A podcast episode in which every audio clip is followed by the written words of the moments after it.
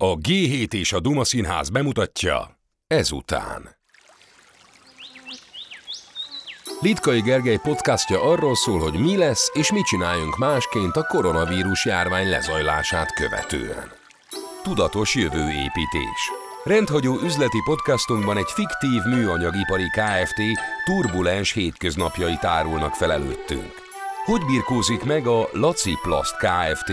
a fröccsöntés hazai Teslája a járványhelyzettel, piacai elvesztésével, a fluktuációval, a felhő alapú infrastruktúrával és az ellátási láncok bizonytalanságával. Válhat-e egy hazai KKV-ből igazi Connected Enterprise? Áttörést hoznak-e neki a növényi alapú műanyagok és az indokolatlan robotizáció? A felvétel a Duma Színházban készült. Együttműködő partnerünk a KPMG Tanácsadó Kft. Szervusztok, köszöntelek benneteket az Ezután podcastben. Kicsit eltérő rendhagyó lesz a mai.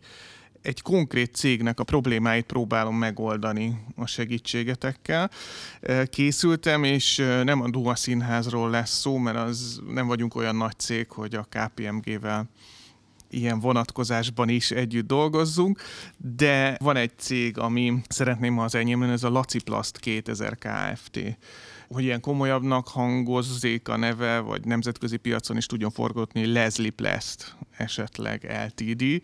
1990-ben alapította édesapám ezt a céget, műanyag fröccsöntése, eredetileg Playmobil kamu katonákat fröccsöntöttünk, de azután kinőtte magát a cég, és most már 200 főt alkalmazunk, egy eléggé komoly kis KKV lett belőlünk, de hát a válság minket is megtépázott, és az első legnagyobb problémánk az, hogy két cégnek szállítottunk be, egy háztartási kisgépeket gyártó hazai cégnek, illetve egy nagy multicégnek a hazai brandjének, ami elektronikai cikkeket gyártott, és ebből a hazai cég ez úgy döntött, hogy elindul kelet felé, keresve az olcsóbb munkaerőt, az olcsóbb termelési lehetőségeket, a nemzetközi elektronikai cégnek pedig visszaesett a forgalma, és most itt vagyunk, hektikus a készletgazdálkodásunk, mit tegyünk. Tehát az első, talán legegyszerűbb kérdés, hogy hogyan tervezzünk ilyen helyzetben. Szerintem először is dőljünk hátra és gondolkozzunk. Sajnos így annyira hektikus a környezet, hogy nagyon nehéz változtatni hirtelen, és néha sokszor megbánjuk azt, amit hirtelen tettünk, hogy az kár volt, megtegyük. Kúrász Tamás a KPMG tanácsadó Kft. partnere, a vezetési tanácsadási partner és az IT tanácsadási részleg vezetője. Minősített projektmenedzserként segíti tanácsaival podcastunk elveszett ügyvezetőjének döntéseit. Én úgy gondolom, hogy itt mindenképpen gondoljuk végig azt, hogy a piacainkkal mi is történt, és hogy ezzel a két ügyféllel mit is lehetne kezdeni. Mi minden ügyfélnek azt javasoljuk, hogy látogassuk meg az ügyfeleket, ha lehet, akkor valóságosan, ha nem lehet, akkor, akkor virtuálisan. Ehhez érdemes egyébként megfelelő technológiákat kiépíteni, hogy valóságosan be tudjuk magunkat mutatni, a termékeinket mutatni, tehát hogy igazából ezt az ügyfélkapcsolatot semmiképp se veszítsük el és akkor tulajdonképpen próbáljunk meg dűlőre jutni az ügyfelekkel, megérteni, hogy ők tényleg milyen tervekkel vannak, ők milyen irányba próbálnak tovább lépni. Hát, hogyha sikerül ezzel a két ügyfélel is egész jól megegyezni abba, hogy, hogy mi lenne a, a jó irány. Ha ez nem megy, akkor mindenképpen új ügyfeleket kell vadásznunk, ami a mostani helyzetben rendkívül nehéz, hiszen mindenki szeret inkább otthon maradni, home office-ba lenni, minél kevesebb emberrel találkozni, és minél kevésbé megtörni a jelenlegi quo tehát például szállítót váltani. Emiatt rendkívül nehéz helyzetben vagyunk abba, hogy váltsunk, de érdemes kimenni a piacra, és majd szívesen mesélek erről, hogy szerintem mik a jó trükkök. Igen, én, én azért nem egy kicsit ellenvéleményt fogalmaznék meg, ha lehet. Tax Ildikó a KPMG tanácsadó Kft. pénzügyi szektoráért felelős vezetője, aki a Corvinus és az Oxfordi Egyetem után próbál kiutat találni a Laci Plast Kft. részére. Szerintem éppen, hogy most van lehetőség a piacon előre menni. Tehát én, én egy kicsit ebbe másképp látom a dolgokat. Ugye a, a válság egyik hatása, mondhatjuk így, vagy ami legjobban felbojdult, az a, az a beszállítói láncoknak a kérdésköre. Ugye pláne a műanyag dolgokat eddig Kínából szerezték be. Pont a vírus miatt, ugye ez a szállítói lánc, ez egy kicsit felbojdult. Egyrészt a, a maga az idő, amíg az eljut, megérkezik-e, nem érkezik-e, tehát a nagyobb cégeknél ez, ez igen nagy bizonytalanságot okoz, és ők nem szeretik ezt. Tehát a, a trend az mindenképpen az, hogy lokalizálják a szállítói láncot. Tehát ez a nagy globalizációs beszállítás, ez, ez azért kezd átalakulni. És ilyen szempontból én látok lehetőséget, hogy akár nem csak Magyarországon, hanem Európában gondolkozva lehet olyan céget találni, amelyik éppen, hogy Kínából vissza akarja hozni a beszállítóit. Logikusan azon kell elgondolkodnunk, hogy melyek azok az ágazatok, esetünkben, ahol műanyagra van szükség, amit elő tudunk állítani, és láthatóan azért ott növekedés van, gondolok én a gyógyszeriparra, ugye, amiben magukat a kis tablettákat tárolják, azt is gyönyörűen lehet fröccsönteni, vagy a vegyiparban, ahol most hihetetlen mennyiségű fertőtlenítőszer, hogy nyilván azoknak is kell valamilyen csomagolóanyag, tehát akkor vannak lehetőségek, csak meg kell találni. És konkrétan a cégeket hogyan lehet megtalálni? Hogyha én már eldöntöttem, hogy melyik ágazat az, van ötletetek, hogy hogyan építsünk ilyen kapcsolatokat, vagy külföldre, hogyha megyünk, e, és hogy olyan piacot akarunk megtámadni, amiről eddig fogalmunk sem volt, azt hogyan csináljuk? Hát a legegyszerűbb válasz, hogy egy jó tanácsadót kell felfogadni, de hát most vicctől eltekintve, igazából tényleg az iparágat kell először kiválasztani, lehet, hogy ott sem kell rögtön magunkat limitálni, tehát lehet vegyipar, lehet autóipar, tehát ki kell választani, de vegyük az autóipart, ugye ez egy, ez egy talán mindenki számára közérthetőbb téma. Tehát ha én tudom, hogy Magyarországon termel ugye különböző autógyárak, akkor lehet, hogy először őket kellene, vagy az ottani beszerzéssel elkezdeni beszélgetni. Tehát ilyen, ilyen teljesen egyszerűen én legalábbis így kezdenék neki, de az biztos, hogy, hogy ezek a cégek folyamatosan szkenelik a piacot. Tehát akár gazdasági kamaráknál, szövetségeknél azért a jelenléttel el lehet érni azt, hogy, hogy felfigyeljenek az emberre és ajánlatokat kérjenek. Megvannak ezek a kezdeti kapcsolatok, akkor érdemes még egyébként a digitális jelenlétünket javítani a saját termékportfóliónk kapcsán mert most ugye kevésbé tudnak eljönni a gyárba, gyárlátogatáson részt venni, sokkal inkább először megnézik az interneten, hogy van-e valamilyen jó kis termékleírás, 3D-s modellek, olyan dolgok, amik vonzák a, a, a vevőket, úgyhogy ebben mindenképpen érdemes energiát és pénzt fektetni. És hogyha új cégnek akarok beszállítani, aki mondjuk egy nagy, vagy ami egy nagy nemzetközi cég, akkor ők azért arra is helyeznek hangsúlyt, hogy milyenek az én belső folyamataim, mennyire tudok időben szállítani. Tehát mielőtt belefogok egy ilyenbe, azért nem árt rendet rakni a cégben sem, nem? Hát abszolút, mondjuk mi feltételeztük, hogy itt minden kiválóan működik. Hát de vannak problémák, vannak problémák a Laci Plastnál. Ha, ha azért mégsem, mondjuk egy pár dolgot jó lenne azért tudni a cégről, tehát hányan dolgoznak Ez nálatok? 200 fő van, de hát ez a másik nagy problémánk, amire később fogok kitérni, a fluktuáció, hogy a legjobbjaink elmentek, van egy eh, konkurens fröccsöntő cég, a Gusti Plast, aki előbb találta meg az ideális piacait, és ezért ő tudott kapacitást bővíteni, és ezért rögtön ráígért a mi munkavállalóinknak, akiket hát valakit, például Gyuszi bácsit, aki ott volt egy ilyen 30 tonnás fröccsöntőgépnél, hát 15 évig még volt kint Csehországban is egy tréningen, és utána hát simán elvitték, nem tudtunk mit csinálni.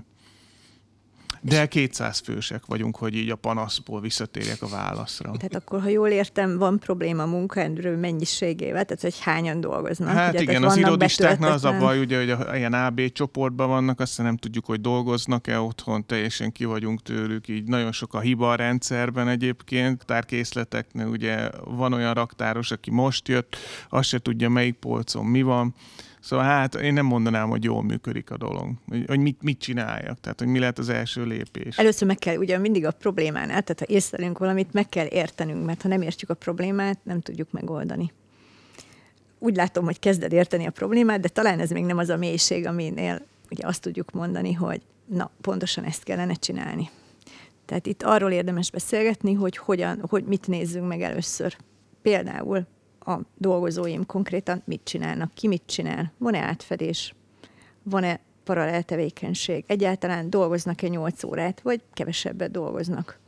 A fizetésük, amit adok nekik, ez a piaci szintnek megfelel, alatta vagyok, vagy túlságosan felett. Az utóbbi esetet kizárnám ugye előbbi példa után. Tehát ez így a, a munkaerő része, illetve hogy az otthoni dolgozás, ugye erre is vannak különböző módszerek, hogy hogyan tudom mégis kontrollálni a, attól, hogy még otthon dolgozik, de hát ebből úgy vettem ki, hogy, hogy nálatok ilyen rendszerek nem működnek. Nem. Erről szerintem majd Tamás néhány szót tud szólni, hogy hogyan lehet elektronikus, digitális módszerekkel azért a, magát az egész működést átszülni, és, és kontrollálhatóbbá, gyorsabbá tenni. De még egy dolog, tehát ha, ha most a munkaerőtől picit tovább lépünk, ugye a készletgazdálkodást említette, tehát a raktárat, most ez egy másik terület, ahol hát ez sem hangzik úgy, hogy a legmodernebb technológiákkal működik. Tehát itt is a, a hagyományos ugye, leltározás, ilyesmi, tehát a, a világ ugye abba az irányba megy el, hogy minden pillanatban tudom megint csak elektronikus appokon keresztül, hogy milyen készletem van, ki mit vesz, és hogyan mire van szükség. Igen, de ez szerintem ez egy nagyon nehéz kérdés, hogy amikor minden változik, nagyon sok mindenre kell reagálni, hogy érdemes akkor elindítani a cégen belül ilyen viszonylag bonyolult digitalizációs folyamatokat? Vagy azt mondani, hogy most én hátradűlök, lehet, hogy nincsen rend a raktárban, de legalább ami működik, azt megpróbálom életben tartani.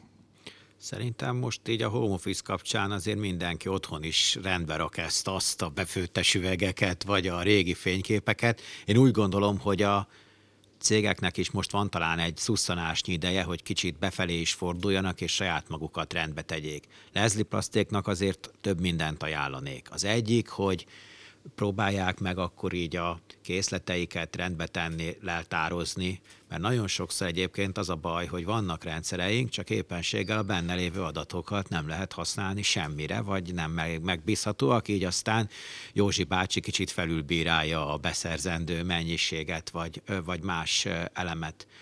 A másik, hogy érdemes bevezetni olyan új digitális megoldásokat, például ilyen területeken ugye a, a termelés irányítás az egyik legfontosabb rész, hogy egyáltalán lássuk azt, hogy milyen megrendeléseink vannak, azoknak mi az átfutási ideje, azok mennyi munkaerőt, gépidőt, anyagot jelentenek, hogy egyáltalán kicsit előre tudjunk tervezni a jövőre.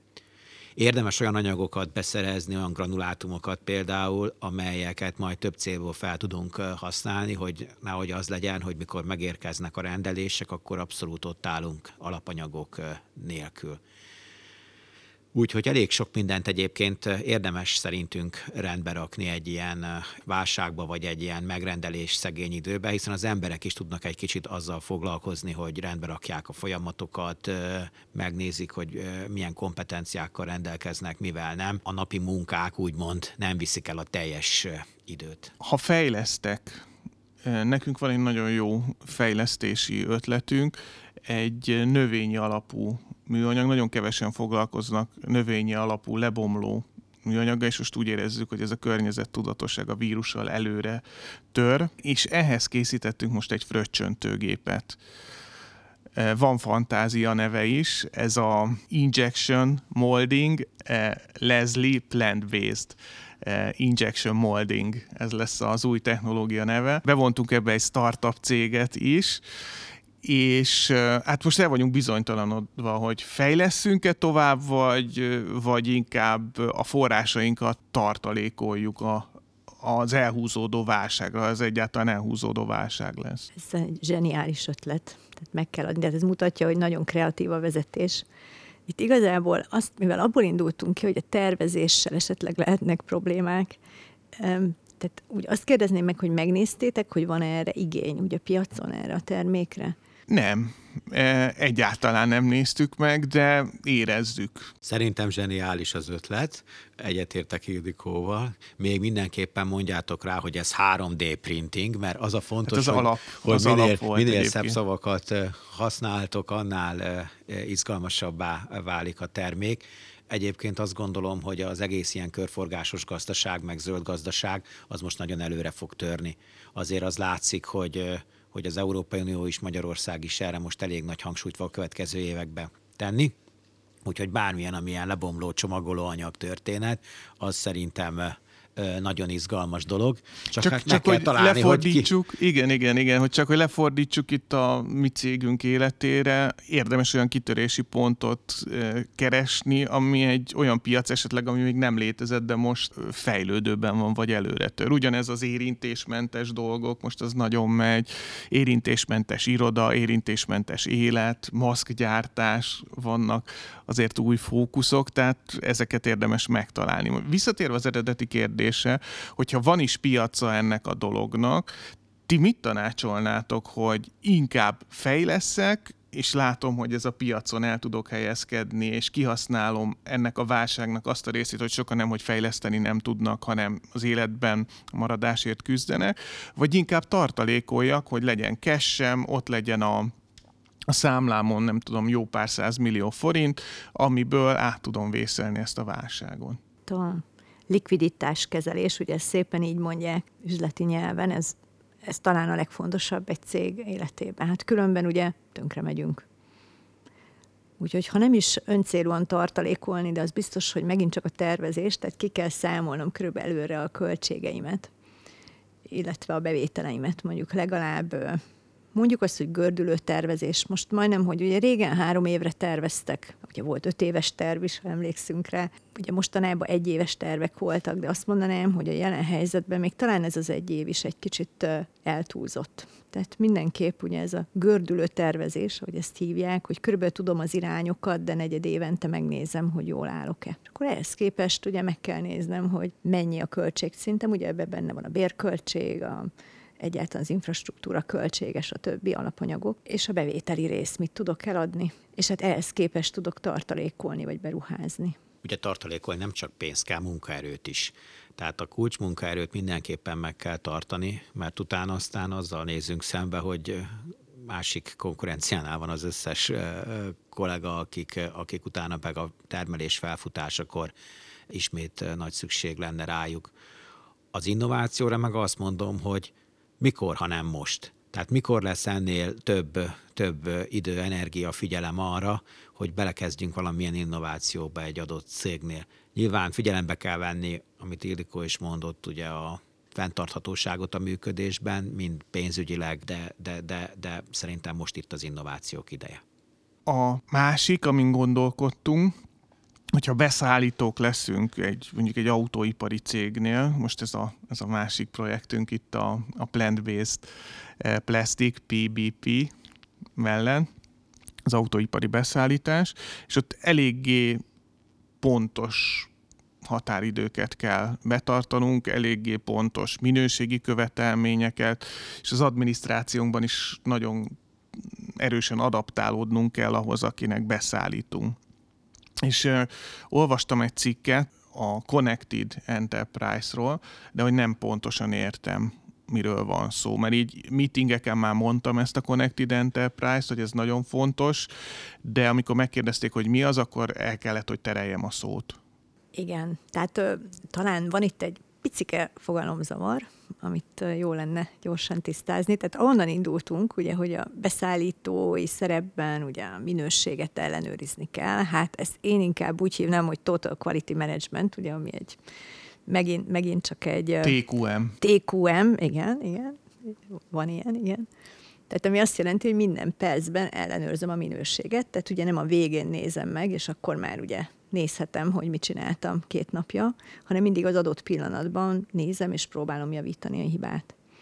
Tehát a te esetedben valószínű erről van inkább szó. Ettől független a Connected Enterprise-zal jó irányba tapogatózol, ha egy modern céget szeretnél építeni. Ez a Connected Enterprise a ügyfél igény köré épül.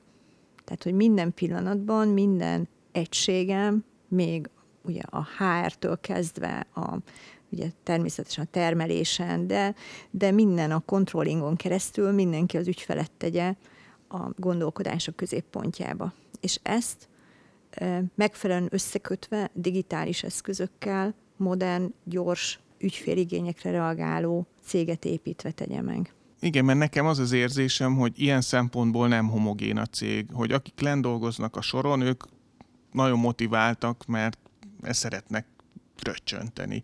De a HR osztály az nagyon ki van most, ugye, hogy jönnek, mennek az emberek, és úgy érzem, hogy nem homogén a cég, hanem van egy ilyen nagy fekete lyuk benne a HR osztály, és így ez rányomja a bélyegét az egész működésünkre. Ebből most így csak azt, azt tudom, lehet két dolgot tudok levonni. Vagy nem megfelelőek a HR kollégák, tehát lehet, hogy, hogy itt van a, tehát az ő lelkesedésükkel van a probléma, ellentétben ugye a termelőkkel. Tehát lehet, hogy itt egy cserén vagy több cserén el kell gondolkozni, de ha mégsem, akkor lehet, hogy a körülményeik olyanok, amikor hát ilyen bénokacsának érzik magukat. Ugye ez, most visszatérünk megint, hogy lehet att- attól, hogy hát a cégvezetés ugye nem engedi, hogy megfelelő bérezéssel vegyenek föl kollégákat, ami miatt ugye nem tudják a lukakat pótolni. Tehát elég sziszifuszinak érezhetik a tevékenységüket. De akkor válságban ebből nekem két dolog jön le igazán. Az egyik az, hogy azért talán a munkaerőpiacon is nagyobbak a lehetőségek. Tehát ha én azt érzem, hogy a HR osztályom nem működik túl jól, akkor most érdemes körülnézni, hiszen nagyon sok elbocsátás van, nagyon sok ember kerül ki a munkaerőpiacra, tehát ez is egy lehetőség, hogy esetleg javítsam a humán állományomat. A másik pedig az, hogy a dolgozóimnak, amikor ennyire gyorsan változik a helyzet, talán nagyobb felhatalmazás kell, egyben nagyobb kontroll is, hogy például a költségek ne menjenek el. Abban valóban igazad van, hogy most azért a munkaerőpiacon is vannak lehetőségek, tehát hogyha valaki minőségi cserét szeretne, akár itt az említett hárosztályon, akkor ezt érdemes megtenni. De a másik, ami nagyon nehéz most a munkaerőnek a, a megtartása egyáltalán a cégnél, meg a bevonódásának a megtartása. Tehát nagyon sok, sok erőfeszítést kell tenni azért, hogy a kollégák itt maradjanak, nekünk dolgozzanak, és, és lelkesek, lelkesek legyenek mert ugye most Duma színházba se tudnak járni, ami a jó kedvüket de okozná, lehet. de lehetne lehet. egyébként. Ö, tudnak, az szuper. Tehát, hogyha az ügyfélcentrikusságnál voltunk, akkor egyébként érdemes, hogy elmenjenek oda, ahol ezek az anyagok például beépülnek az autógyárakba, hogy ők maguk is lássák a, a saját munkájuk eredményét, vagy más módon is lehet kicsit ilyen összetartást tenni a kollégáknál, hogy lássák, hogy közös cél érdekében dolgozunk. Például a termékfejlesztés, meg az innováció egyébként pont azért is jó, mert a gyár különböző területeiről, tehát akár a termelés irányításból, irányításból, magából a, a tervezési területről és magából a gyártási területről is lehet kollégákat hívni, akik aztán közösen próbálhatnak valami új terméken gondolkodni, bütykölni, és ezek a fajta közös élmények azok nagyon sokat segítenek a, a munkaerő megtartásában, meg a motiváció fenntartásában. És érdemes ilyenkor nagyobb felhatalmazást adni a munkavállalóknak, hogy jobban tudjanak reagálni a változó körülményekre, vagy pont az ellenkezője? Igaz, hogy sokkal szorosabban kell őket fogni, nagyon határozott utasításokat adni nekik, hogy mit csináljanak, mennyi alapanyagot használjanak föl, és azt éreztetni velük, hogy nagyon szorosan tartjuk a gyeplőn. Azért válaszok külön itt szerintem a fizikai állományt, meg a, ugye a szellemi állományt. Tehát ugye a, a gyártási területen azért bejárnak a kollégák megfelelő védveszközök, meg social distancing mellett. Tehát én ott úgy gondolom, hogy ott olyan nagyon nagy változás nincsen a, a munkaszervezésben, meg annak a, a kontrolljában. Ami inkább izgalmas az otthonról vagy távolról dolgozó munkatársak, akiknek szerintem sokkal több önállóságot, döntési jogkört kell adni, mert egyszerűen nem tudok ott ülni a asztaluk mellett, nem tudunk minden apróságot megbeszélni, amit eddig egy légtérben könnyebb volt. De egyébként ez egy kulturális változás is, hogy csak úgy rácsörgünk-e a kollégákra, vagy összehívunk-e gyors kis megbeszéléseket, de ezek egyébként a mindennapi munkát segítik, és erre nagyon jó csoportmunka alkalmazások vannak néha azért látom, hogy a, a munkatársak nagyon elkényelmesednek, ha otthon vannak.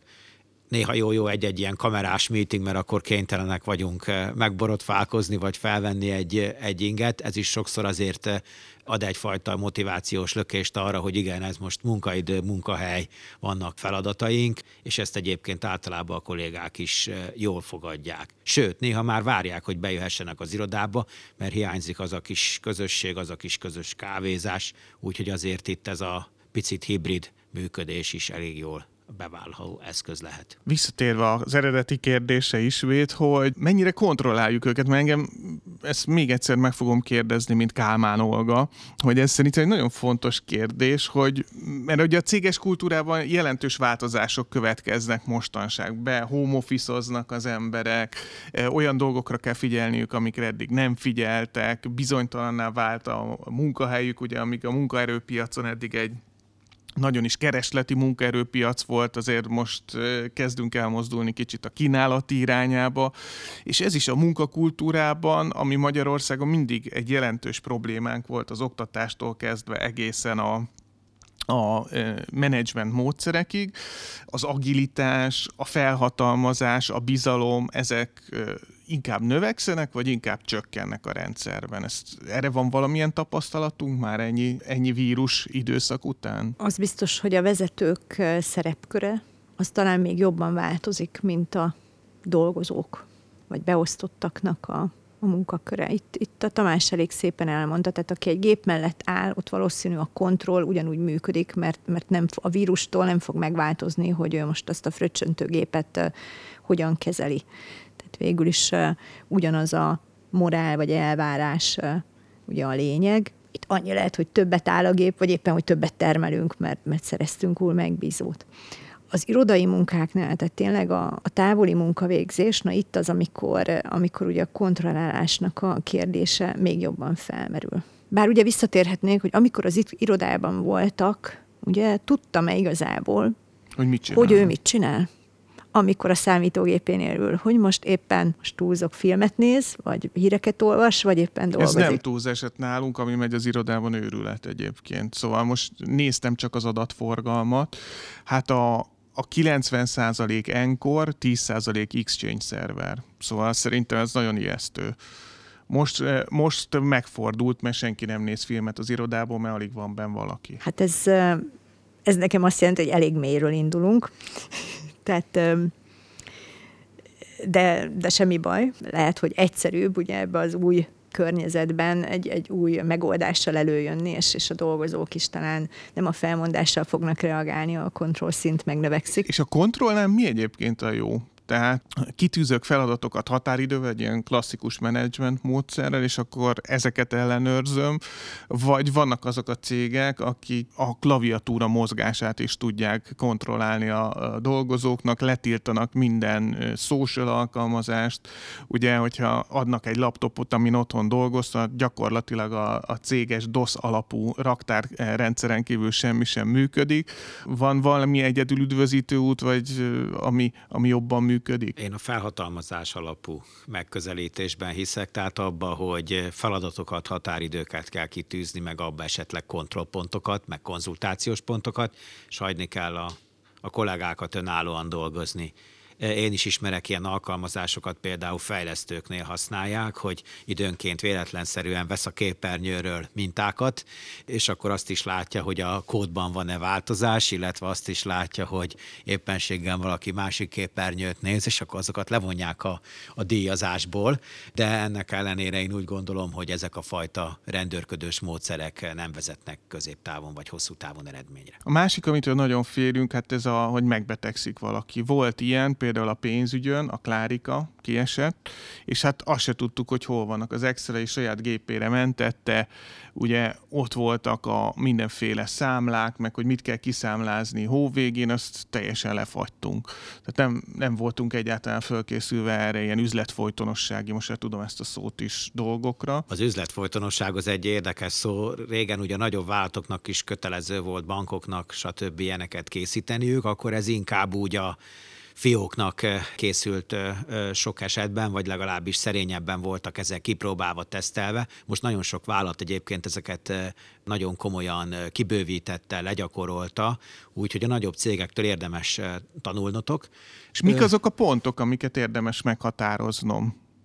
Hogy, hogy hogyan készítsek egy üzletfolytonossági tervet. Mondjuk mi az a 5-6 dolog, amin így végig kell szaladnom, hogyha nem akarok nagyot hibázni. Ehhez ugye definiálni kell először, hogy, hogy mik a kulcs folyamataim, rendszereim, és a kulcs munkavállalók, ugye a Klárika, akit említettél. Tehát ugye ez, ez körülbelül ezt a kört és akkor ebből kiindulva megnézni a folyamatokat, megnézni, hogy ki mit csinál, ha ő nincs, ki tudja helyettesíteni, tehát eleve egy, egy olyan működési rendet kialakítani, amikor egy betegség, szabadság, bármilyen leállás, áramkimaradás esetén tovább tud működni a cég. És a munkarendet az hogy érdemes kialakítani? Mert ugye nálunk a termelésen Hát az nagyon nagy probléma, mert még az irodában működik az A7, B7, meg piros csoport, kék csoport, inkább ezt a színes dolgot szeretjük, ugye hát a fröccsöntésben is ugye sokszínű, amit fröccsöntünk, ezért van a piros csoport, kék csoport, de a termelésen ez nagy probléma, ugye, mert hogy a gépeknek van egy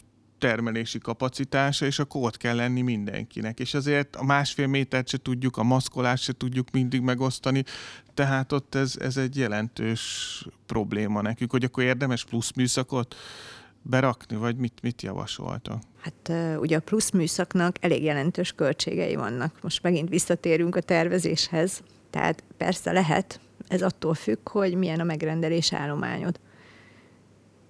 Minimális többlet esetén valószínű egy kis túlórával meg tudod oldani egy, egy teljes külön műszak helyett. Sokkal többe fog neked kerülni.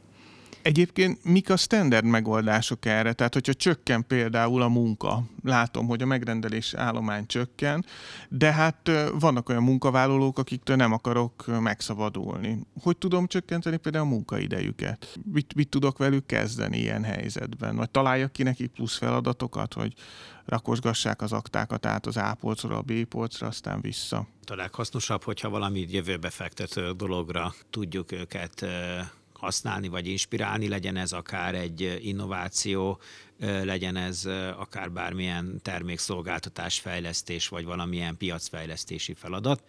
Hogyha ezek nem mennek, akkor ugye van a rendes szabadságra küldés, akkor a megegyezni arról, hogy csökkentett munkaidőben dolgozik, csökkentett bérér, vagy, vagy megegyezni azzal a munkavállaló, hogy adott időszakra fizetés nélküli szabadságra megy. Általában munkavállalók is egyébként megértik a kialakult helyzetet, úgyhogy sok esetben sikerrel lehet velük megegyezni ezekről. Visszatérve még a az üzletfolytonossági problémáinkhoz, hogy volt olyan, hogy egy középvezető kiesett, és ugyanakkor döntéseket kellett volna hozni.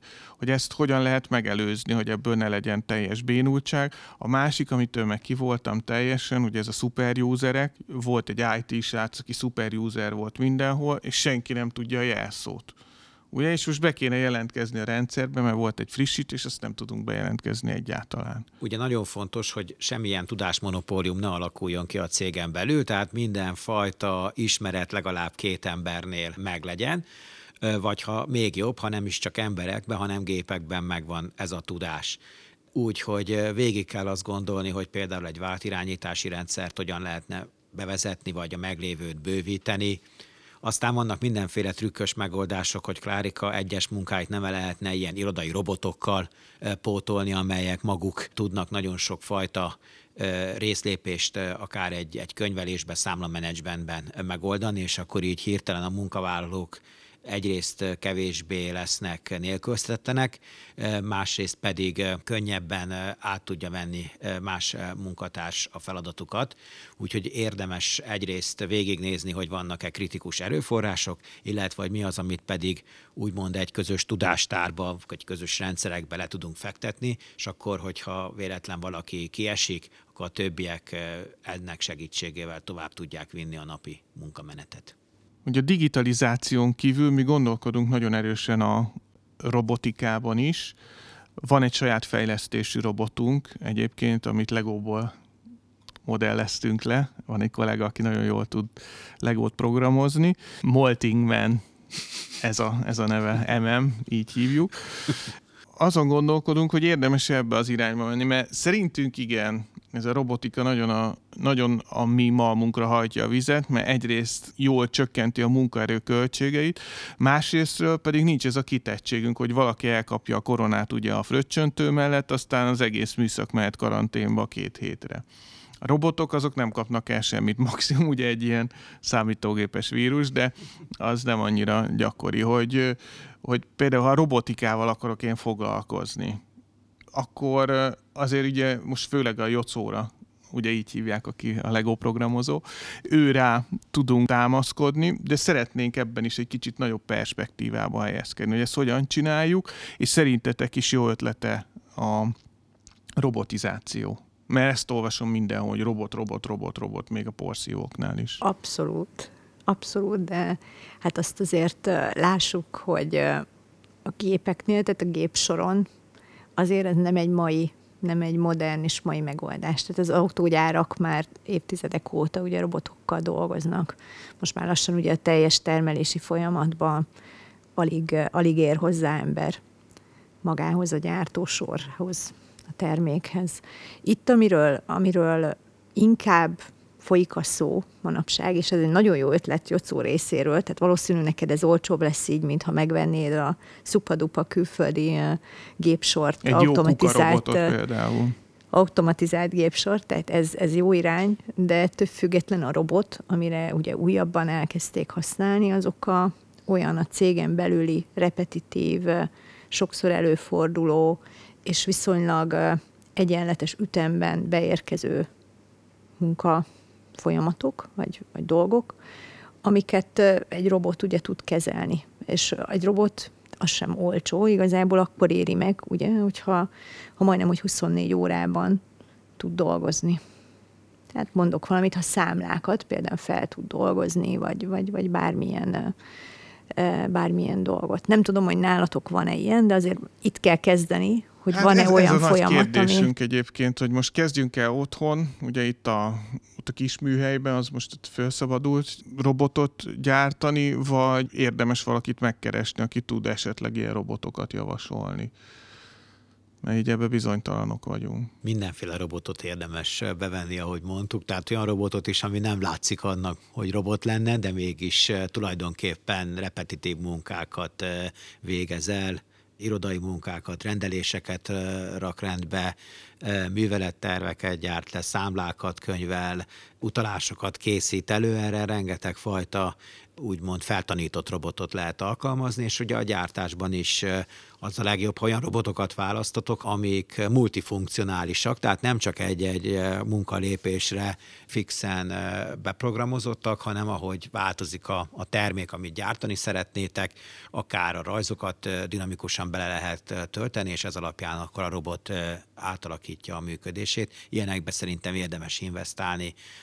Sokan foglalkoznak ilyennel, fogtok találni ilyen tudást a, a piacon, meg ilyen eszközöket is. És még visszatérve az üzletfolytonossághoz, hogy van, én nekem egy ilyen teóriám, mert hogy ugye van idő, volt időm a karanténat, ez a kritikus keresztmetszetek, hogy minden cég életében van valami olyan szűk keresztmetszet, amikor válság van, amikor egyszerre történik sok dolog, ahol elakadnak a dolgok és mi pont erre próbáljuk helyezni a hangsúlyt a cégnél, itt a fröccsöntőben, hogy megtalálni ezeket a szűk keresztmetszeteket, és ezeket robotizálni, meg ezeket automatizálni egy kicsit, hogy mit tudom én, bejön egyszerre 4000 darab számla, amit te is mondtál, ugye a könyvelés a robotizáció, azokat ez, ez lekönyveli egy az egybe úgy, ahogy van. Van egy olyan érzésem így az elmúlt jó pár perc beszélgetésben, hogy azért a, a menedzsment kreativitása az kicsit übereli a, a megvalósítást. A, a, hát nem is annyira, hanem a tervezési képességeit, illetve azt, hogy, hogy úgy számszerűen mérhessük azt, hogy valójában mire is van szükségünk. Nem biztos, hogy neked robotra van szükséged. Lehet, hogy jobb folyamatokra van szükséged. Lehet, hogy szorgalmasabb munkavállalókra van szükséged. De robotra is lehet, hogy szükséged van de ezt egy kicsit alaposabban meg kéne nézni. Hát igen, én is ezt érzem néha, hogy az izgalmasabbnál az alaposabb az mindig jobb. Volt szó, volt szó a Connected Enterprise-ról, hogyan tudom a saját folyamataimat itt a cégen belül, mert szerintem amiről most beszéltünk, ez visszavezethető oda, hogy ha megkérdezek egy ügyfelet, lehet, hogy neki nem arra van szüksége, hogy én robotokat programozzak, pedig hát nagyon jó, és így szeretjük a kisműhelyben, de hanem inkább arra, hogy a pénzügye megtalálja a hangot, olyan PO számotra kapja a számlát, amire igényelte. Tudom, hogy hát nálunk inkább így random megy ez a PO számra számlázás, aztán gyakran visszaküldik, ami nem tesz jót így a cashflow se. Vagy például, hogy vegyük fel a telefont. Ez egy régi probléma, hogy nem szeretik fölvenni, mert le van halkítva hogy ez, ez azt hiszem, így megértettem valamennyire a Connected Enterprise lényegét, hogy nekünk, a cégünk működésének az a célja, hogy az ügyfelünk jól érezze magát, és amikor én majd átvilágítom ezeket a folyamatokat, akkor nem ártana ilyen szemügy, szemszögből is szemügyre venni. Mi a KPMG-nél ezt több rétbe próbáljuk átvilágítani, tehát nem csak a folyamatokat. Itt nagyon fontos az, hogy, hogy nézzük meg a folyamatokat, a kollégákat, nézzük meg az innovációs tevékenységünket, nézzük meg az ügyfélkapcsolati tevékenységünket, nézzük meg a belső digitalizációs érettséget, nézzük meg a pénzügyi helyzetünket, a beszállítói láncunkat. Erre érdemes mind-mind rátekinteni, megnézni azt, hogy mi az, ami gátja vagy kockázata annak, hogy az ügyfeleket megfelelő minőségben, gyorsan ki tudjuk szolgálni, és megfelelő költséghatékonyság mellett, és, és föltárni ezeket a szűk keresztmetszeteket, erről tulajdonképpen csinálni egy ilyen hőtérképet, és akkor az alapján szépen betűzögetni, hogy mik azok a szűk keresztmetszetek, amiket muszáj, hogy feloldjunk, hogy, hogy jobbak legyünk, és az ügyfeleink elégedettebbek eh, Hát legyenek. nálunk azért a hőtérképen az MD60-as fröccsöntőgépünk lesz a legpirosabb, csak hogy egy ilyen... jó, jó, nem kell ezt ennyire véresnek értem, értem, nézni, de... biztos lesznek benne zöld eh, részek is, különösen, hogyha itt a zöld gazdaságra gondolunk, akkor ezt a szint is kell egyre inkább lesz terjeszteni a térképen. Is, ahol van a majd a saját kis növényi alapú fröccsöntött igen, igen, igen, igen, igen. Jó, igen. és hát az utolsó témakör, ami nagyon feszít minket, a finanszírozás, a pénzügyek. A tervezést már érzem, hogy egy hogy gyengeségünk.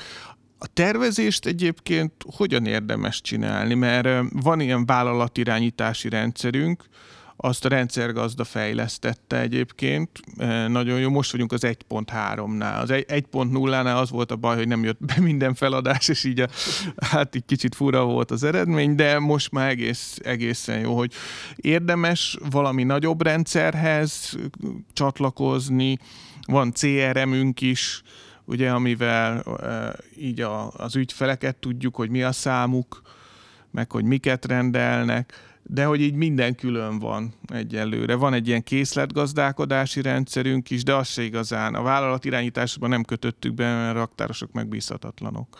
Hát akkor ez még nem egy connected enterprise, ugye? Tehát nincsenek összekötve a dolgok, ugye? Pont... Ez ilyen unplugged, mi Igen, hívjuk. unplugged, igen.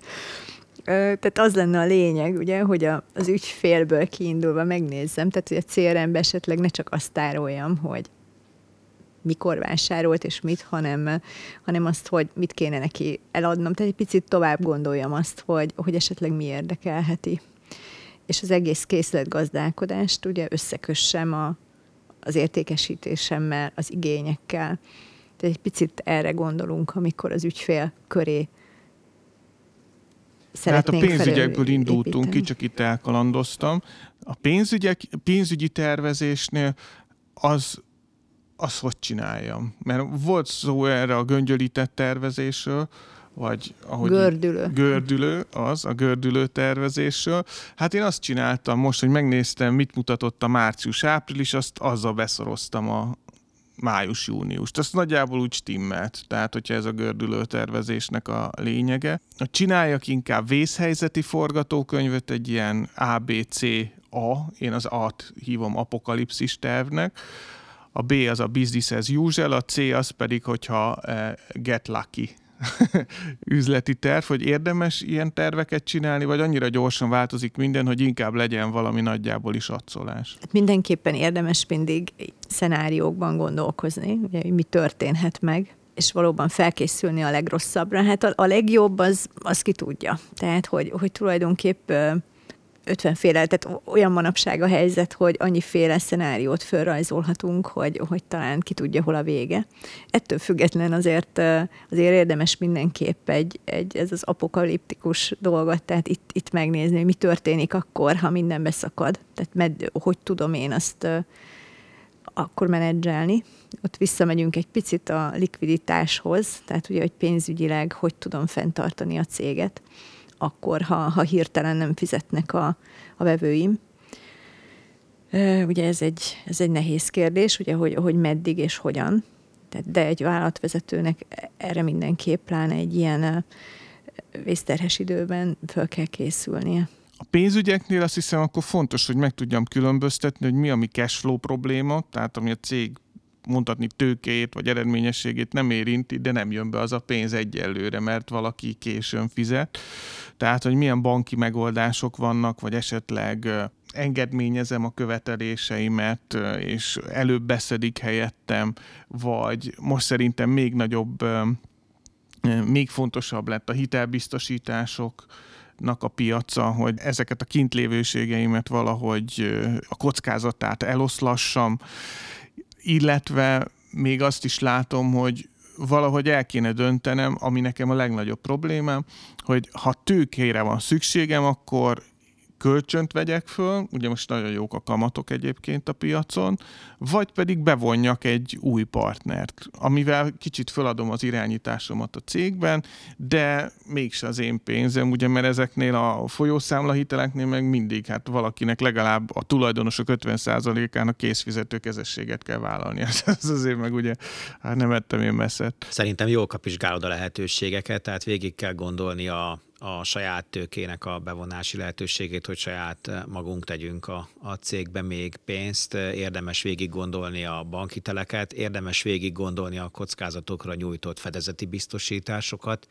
Valóban jók most a, a kamatok, a hitelkamatok, de, de viszont a, a globális tőke is, meg talán a magyarországi tőke is keresi egyébként a jó sztorikat, tehát igenis, hogyha egy jó történetet összebírsz rakni arról, hogy, hogy ez az új termék, amit például elmondtál, hogy akkor lebomló műanyag, emögé, ha egy jó sztorit fel tudsz rakni, akkor ide szerintem be lehet vonzani nagyon jó kockázati tőkebefektetőket, még úgy is, hogy ez középtávon, hosszú távon jó legyen a mi cégünknek, és akkor tényleg ki tudsz ezzel a termékkel robbanni. Mert szerintem az nagyon fontos, hogy korai szakaszában egy-egy új sztorinak, innovációnak te legyél ott a piacon, a te termékedet kínálják mindenhol, mert olyan versenyelőnyre teszel szert, amit utána a, a később ébredők nem tudnak behozni. Tehát az early adaptereké a a jövő meg az innovátoroké, ezért szerintem érdemes lenne végig gondolnod, hogy felépítesz egy jó sztorit, írsz róla egy szép kis füzetet, és, és ezzel egy-két kockázati befektetőhöz elmész, mert szerintem lesz, aki betársulna ebbe. Az ezutánban Litkai Gergely beszélgetett Tax Ildikóval és Kórász Tamással.